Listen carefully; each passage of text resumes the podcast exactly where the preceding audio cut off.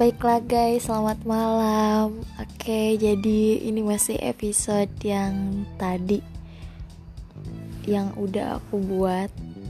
Yang pertama ya berkaitan dengan sempro atau seminar proposal. Oke, hmm, kenapa ya malam-malam gini bikinnya? Ya nggak apa-apa sih supaya lebih bisa berpikir tenang aja dan jernih. yang jelas tadi habis dapat ilmu uh, takut kelupaan besok besoknya dan mudah-mudahan ini bisa jadi bermanfaat untuk kita semua untuk saya untuk kalian yang mau sidang proposal lusa oke jadi sebenarnya gini kalau misalnya kita ada dalam posisi sidang proposal itu artinya itu seperti kita itu menjual penelitian kita dan penguji itu apakah mau beli atau enggak. Mungkin itu sih kalau dari perspektif aku ya. Nah kalau misalnya dalam proses penjualan itu kalau di dalam marketing pemasaran itu pasti akan butuh keahlian dalam berbicara kan? Karena gimana caranya kita bisa berbicara untuk menjual produk kita. Intinya seperti itu. Begitupun dengan proposal. Jadi proposal itu adalah kita memaparkan desain penelitian apa yang akan kita lakukan kemudian uh, apa yang uh, jadi pembeda dari penelitian kita kemudian apa uniknya penelitian kita dan lain sebagainya. Itu adalah hal yang harus kita paparkan. Saat ini mungkin ada beberapa orang yang mereka itu kayak kesulitan dalam hal berbicara apalagi yang gak terbiasa berbicara di depan umum. Nah ini kayaknya jadi permasalahan yang uh, penting juga sih karena kalau misalnya kita berbicara di depan umum tapi tidak terbiasa ya meskipun gak umum-umum juga sih penguji tiga orang tapi ibaratnya itu mereka itu adalah orang-orang yang luar biasa dan kebayang groginya ketika kita nggak terbiasa terus kita berbicara depan umum konsep yang akan kita bicarakan itu kadang-kadang suka lupa sih. Intinya seperti itu karena itu efeknya grogi dan gak terbiasa. Jadi kuncinya teman-teman untuk saya untuk kita semua mungkin alangkah lebih baiknya mulai besok atau ya mulai dari malam ini ketika kalian mendengarkan uh, podcast ini kalian mulai membuat ibaratnya itu seperti abstrak ya memang abstrak sih harusnya abstrak. Namun ya agak panjang sedikit tidak apa-apa. Karena uh, saya yakin durasi untuk presentasi seminar proposal itu mungkin jangkanya itu hanya 5 sampai 7 menit. Dan itu harus merangkum semua latar belakang, kemudian rumusan masalah, tujuan penelitian dan juga desain penelitian yang paling penting. Nah, mulai dari sekarang silahkan kita buat abstrak yang sekiranya itu memang mencerminkan atau menggambarkan desain penelitian kita. Jadi kata-katanya itu dirangkai sedemikian rupa yang di situ merangkum seluruhnya yang tadi sudah saya sebutkan ya. Nah, jadi kadang kita juga ketika asa apa ya bicara tidak dikonsep itu akan lupa apa yang akan kita sampaikan. Nah, makanya kita di sini perlu untuk mengkonsep. Jadi buatlah minimal mungkin 350 kata atau lebih. Ya jangan terlalu banyak lah ya. Seperti abstrak lah 250 abstrak itu kan 250 nah ini nggak apa-apa 350 tapi di situ kamu rangkai kata-kata apa yang akan kamu sampaikan.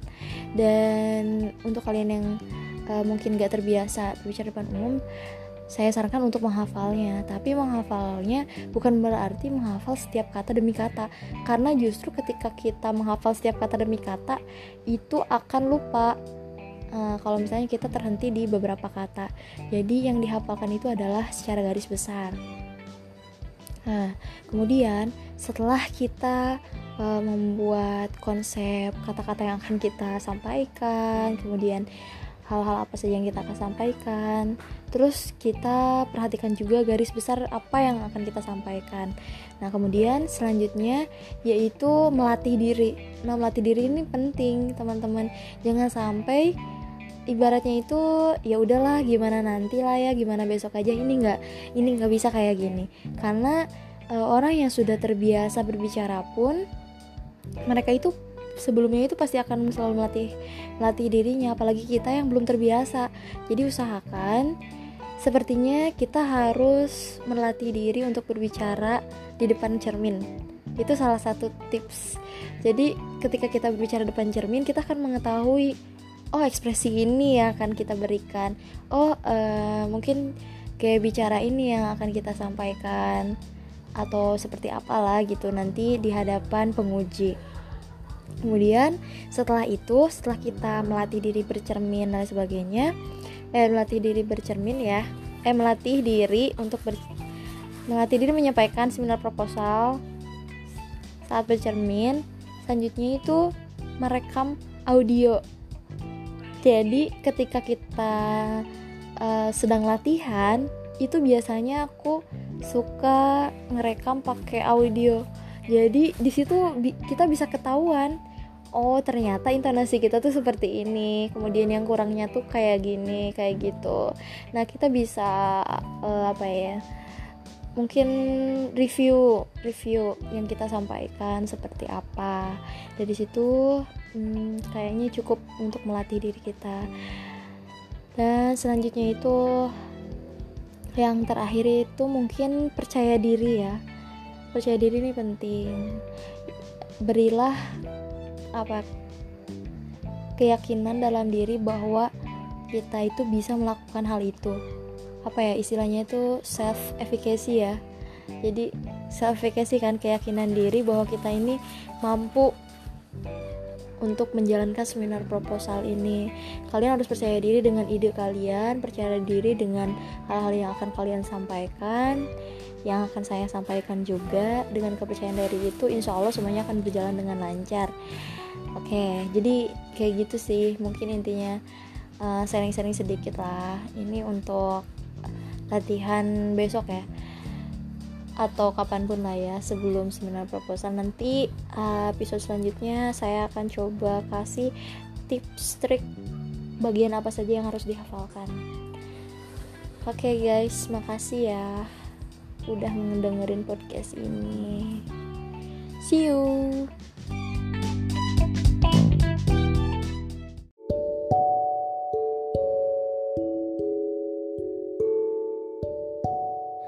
Halo guys, balik lagi di podcastnya Chemistry. Jujur aja gue masih bingung harus opening kayak gimana Cuman ya gak apa-apa lah ya, beda-beda. Jadi gue belum dapet opening yang benar-benar itu ciri khas dari podcast gue Cuman ya gak apa-apa lah yang penting uh, podcast ini sesuai dengan namanya chemistry Bisa apa ya, terjalin perasaan, kemudian pikiran dan lain sebagainya dengan lo gitu ya terjalin hubungan lah ya oke okay? uh, sesuai janji aku kemarin eh gue aku kamu ah bodo amat mau pakai apa ya sesuai janji gue kemarin yang bakalan kasih tahu tips trik seminar proposal untuk kalian semua untuk kita semua yang mau mengadakan seminar proposal ya di sini gue akan coba paparin Cuman ini sekali lagi menurut beberapa referensi ya. Kalaupun misal nanti ada yang tidak setuju, itu hak lo. Dan ini gue cuma nyampein pendapat gue pribadi aja. Ya, uh, perlu teman-teman ketahui kalau misalnya dalam seminar proposal besok itu ya sebenarnya gue juga belum seminar proposal sih cuman ini adalah referensi dari beberapa orang dan mudah-mudahan cukup membantu. Ada beberapa hal penting yang memang harus kita perhatikan. Uh, kalau katanya salah satu dosen sih bilangnya ada tiga hal penting ya, tiga hal bagian yang harus diperhatikan. Yang pertama yaitu mengenai konsep penelitian. Nah, jelas banget konsep penelitian ini akan berkaitan dengan apa saja yang melatar belakangi penelitian kamu itu harus diadakan? Kemudian kenapa harus diteliti? Terus urgensinya apa dan sebagainya. Kamu harus hatam banget di bagian latar belakang ini. Karena bisa jadi ketika kamu tidak hafal dengan latar belakang ini judul kamu akan berubah. Dan ini akan sangat menyulitkan penguji untuk mendengar apa sebetulnya maksud kamu akan membuat latar belakang ini. Kalau misalnya latar belakang sendiri itu terlalu berbelit-belit. Jadi silahkan segera dikerucutkan ya latar belakangnya. Nah kemudian rumusan masalahnya tuh seperti apa? Dari bertolak dari latar belakang yang sudah ada kemudian dibuat rumusan masalah. Rumusan masalah ini harus menjawab latar belakang yang kamu buat. Jangan sampai kita membuat latar belakang tapi di rumusan masalah kita tidak menjawab permasalahan yang sudah kita apa ya kita ajukan di latar belakang itu. Misalnya uh, apa ya tingkat kesejahteraan peserta didik berkurang karena uang jajannya sedikit. Tapi di rumusan masalah itu kamu tidak mengatasi bagaimana caranya supaya uang jajan peserta didik itu meningkat sehingga kesejahteraan peserta didik itu dapat meningkat. Misalnya seperti itulah ya. Itu hal kecil. Kemudian yang harus dipahami juga yaitu tentang definisi operasional dari variabel-variabel yang akan diteliti. Dari mana definisi operasional ini? Definisi operasional ini adanya itu dari judul. Jadi kita harus benar-benar tahu, paham apa maksud dari judul kita. Misalnya uh, ketika kita mengambil judul akan uh, meningkatkan apresiasi siswa terhadap makanan tradisional melalui apa ya melalui permainan apa gitu. Melalui permainan engklek misalnya. Nah di situ kan ada beberapa kunci apresiasi kemudian makanan tradisional kemudian lagi permainan engklek. Nah ketiga variabel ini benar-benar harus kita kuasai dan harus nyambung ya. Jadi ketika kita menjelaskan Kenapa kita harus meningkatkan apresiasi? Karena misal makanan tradisional saat ini sudah tidak dikenal oleh uh, apa ya generasi milenial atau oleh banyak peserta didik. Nah, oleh karena itu solusinya akan membuat sebuah permainan engklek yang dapat meningkatkan apresiasi terhadap makanan tradisional itu. Ah, gitulah ya. Itu secara singkatnya saja. Jadi uh, tadi Pertama itu dalam konsep penelitian kita harus hafal latar belakang, kemudian usulan masalah dan juga definisi operasional dari setiap variabel yang kita buat yang akan kita teliti juga. Dan variabel dan definisi operasional ini bisa juga di luar dari judul kita sebetulnya. Misal ketika dalam penelitian kamu membahas beberapa istilah yang memang uh, sangat penting.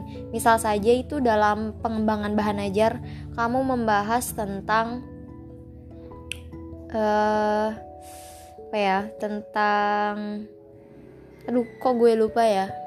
Nggak ter ter dulu. Oke lewat aja itu lewat lewat. Nanti kalau misalkan gue inget gue ceritain lagi ya.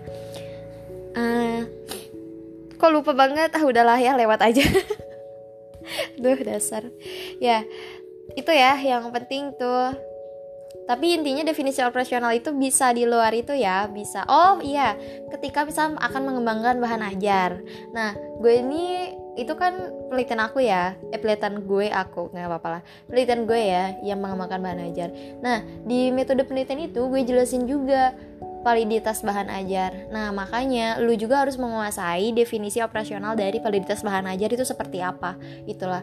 Karena validitas bahan ajar ini sebetulnya nggak ada di judul gue, cuman ya tetap aja gue harus kuasai karena nanti pada pada saat metode penelitian gue akan menyentuh itu.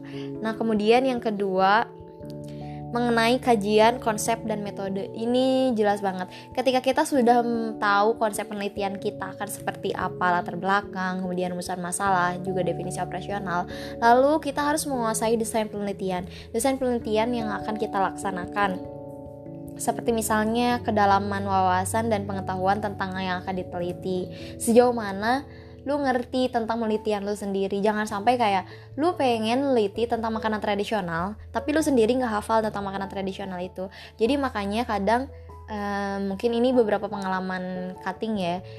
Ketika kita akan meneliti misal sebuah uh, lu akan meneliti tentang PTK ya PTK tentang mengembangkan materi eh, apa meningkatkan hasil belajar materi dari suku-suku bangsa Indonesia. Nah lu tuh bakalan ditanya kira-kira ada berapa suku bangsa yang ada di Indonesia, kemudian ada berapa provinsi yang ada di Indonesia, kemudian uh, mungkin juga budaya-budaya suku bangsa itu dan sebagainya. Itu gunanya itu ya untuk mengetahui tentang seberapa dalamnya lu mengetahui wawasan tentang apa yang akan lu teliti jadi ini wajib lu cari tahu ya kemudian Selanjutnya itu prosedur penelitian. Nah, prosedur penelitian ini menyangkut sekali terhadap desain penelitian yang akan kalian lakukan. Misalnya kalau eksperimen PTK itu kan uh, misal PTK ya PTK itu akan terjadi siklus. Nah lu harus paham banget siklus-siklus yang akan lu uh, lakukan gitu. Ketika misal lu nyebutin akan ada 12 kali pertemuan nah lu tuh lu harus tahu setiap pertemuan itu akan menghasilkan apa dan akan melaksanakan apa seperti itulah kira-kira. Dan juga terakhir itu uh, setelah prosedur desain desain juga terus setelah desain itu instrumen. Instrumen penelitian ini penting sih. Ini instrumen penelitian ini biasanya itu adanya ketika kita bisa lihat ke balik lagi ke judul kita ya. Judul kita akan seperti apa ini akan menentukan instrumen yang akan kita lakukan. Misalnya judul kita ini membawa tentang kreativitas. Nah, instrumen kita ini akan berkaitan dengan indikator-indikator dari kreativitas tersebut. Seperti itulah. Kemudian uh, ya, yang ketiga yaitu kaitannya dengan pembelajaran di sekolah dasar. Jadi jangan lupa ya bahwa kita ini adalah calon sarjana dari pendidikan guru sekolah dasar. Ataupun yang dengerin ini mungkin mungkin bukan dari pendidikan guru sekolah dasar. Misalnya ini gue ya, misal gue dari PGSD atau kalian dari background bahasa Inggris dan sebagainya. Jangan sampai lupa terhadap uh, background lu sendiri. Kalau gue dari PGSD berarti gue akan ngaitin hubungan penelitian gue dengan pendidikan di SD itu kayak gimana? Misalnya tentang pengetahuannya tentang pembelajarannya kemudian proses yang akan dilaksanakan aplikasi evaluasi terus pembela perangkat pembelajaran dan bahan ajar seperti apa yang cocok dengan sekolah dasar. Ini harus gue harus hatam banget. Apakah cocok atau tidak penelitian gue ini bisa dilakukan di sekolah dasar Nah, uh, kalau misalnya lu backgroundnya yang lain, bahasa Inggris, bahasa Indonesia, kemudian matematika atau penjas dan lain sebagainya, lu juga harus paham kaitannya penelitian lu dengan uh, background pendidikan lu itu seperti apa gitu loh. Nah, selanjutnya uh, itu mungkin ya, itu tiga bagian penting harus dipahami dalam proposal lo gitu. Selanjutnya itu gini, mungkin gue akan selalu meyakinkan bahwa penelitian itu bukan seberapa hebat, seberapa beda, dan seberapa ribet penelitian lo.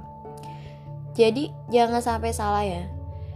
Penelitian itu dibuat itu untuk melihat seberapa seberapa besar kontribusi penelitian lo terhadap penelitian-penelitian lainnya, terhadap permasalahan-permasalahan yang lainnya. Makanya setiap penelitian itu pasti akan bermula dari uh, permasalahan. Karena itu kuncinya itu adalah untuk menyelesaikan permasalahan itu. Jadi jangan sampai kita ini nggak pede. Karena penelitian kita ini terlalu simpel. Aduh penelitian gue terlalu simpel banget. Ini gimana ya? Kayaknya ini udah ada kayaknya ini dan lain sebagainya. Jangan mikir kayak gitu. Karena penelitian simpel ketika kontribusinya banyak atau ketika eh, ketika apa ya? Ketika itu memang bermanfaat itu sangat dibutuhkan banget. Dibanding dengan penelitian yang beda tapi tidak ada kebermanfaatannya. Kayak gitu loh. Jadi ya pede aja meskipun penelitiannya memang simpel sudah banyak dilakukan pokoknya pede aja. Yang penting kontribusi nanti penelitian kita yang akan dilakukan itu seperti apa. Terus itu berkaitan dengan rasa eh, apa ya ego kita kali ya. Kalau kata temen gue sih ego kita. Jadi ketika nanti seminar proposal itu lu jangan ngerasa lu tuh paling ngerti, paling bisa dengan penelitian lu dan lain sebagainya. Ketika misalnya ibaratnya itu seminar seminar proposal itu kita ini sedang berkonsultasi ya. Ketika lu memang gak paham tentang apa yang akan lu teliti, lu bisa kok nanya dengan penguji misalnya sebaiknya itu seperti apa dan sebagainya. Dan mereka pun akan nanya. Tapi ya lu jangan kosong banget karena ketika lu kosong banget lu bisa dibalikin loh. Lu misalnya pengen teliti ini tapi lu sendiri nggak tahu kayak gitu loh. Nah, ibaratnya ya kalau misalnya memang nanti ditemukan permasalahan ya jangan jangan sungkan untuk bertanya baiknya itu seperti apa dan lain sebagainya. Kayak gitu sih. Itu mungkin beberapa hal yang memang harus diperhatikan ya pada saat nanti seminar proposal. Semangat guys. Ini mungkin podcast yang gue buat untuk menyemangati diri gue sendiri dan kalau misalnya ada yang ngedengar ya alhamdulillah aja sih semoga ini bisa jadi manfaat untuk kita semua ya. Untuk lo kemudian untuk gue dan akhirnya kita terjalin chemistry gitu loh. Oke okay, baik terima kasih sudah mendengarkan podcast ini. See you